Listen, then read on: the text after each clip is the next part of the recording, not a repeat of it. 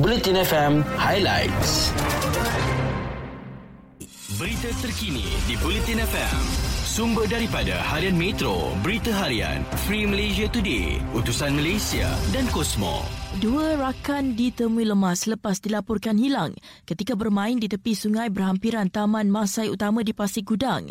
Penolong kanan penguasa bom berzon 1 Johor, Hamdan Ismail berkata, mayat Syarif Muhammad Syahizan Sabri berusia 11 tahun ditemui pada jam 9.18 minit malam tadi.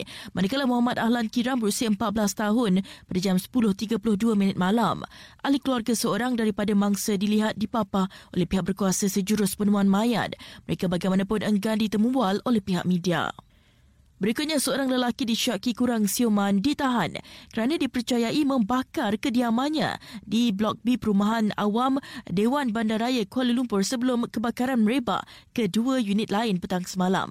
Suspek ditahan dan dibawa ke Balai Polis Wang Semaju untuk tindakan lanjut. Tiada kemalangan jiwa dilaporkan berlaku dalam kebakaran tersebut yang mengakibatkan kemusnahan hampir 90%.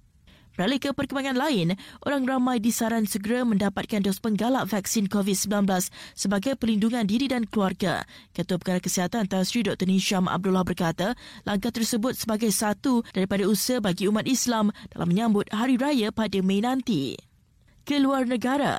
Thailand melaporkan kes kematian pertama membabitkan COVID-19 varian Omicron yang begitu cepat menular menurut jurucakap Kementerian Kesihatannya semalam. Kes kematian sedemikian dijangkakan kerana Thailand setakat ini sudah merekodkan lebih 10,000 kes varian Omicron. Berita sukan di Bulletin FM. Barisan pemain dan kejurulatihan pasukan bola sepak Melaka United FC bakal diumum pada minggu ini. Ketua Pegawai Eksekutifnya Datuk Justin Lim berkata terdapat rombakan dalam pasukan berkenaan dalam usaha membentuk momentum yang lebih positif skuad berkenaan. Sehubungan itu pihaknya dalam persediaan akhir bagi memastikan barisan baru yang akan menerajui pasukan terbabit bakal lebih menyerlah.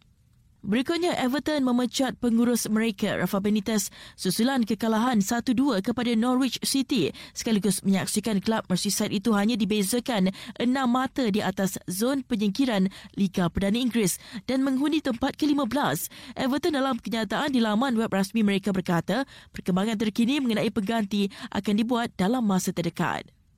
Paling itu sekian berita terkini. Kemas kini aplikasi Audio Plus anda sekarang. Set alarm untuk bangun dan dengarkan segmen kegemaran anda. Semuanya di aplikasi Audio Plus. Stream kami melalui web dan aplikasi Audio Plus.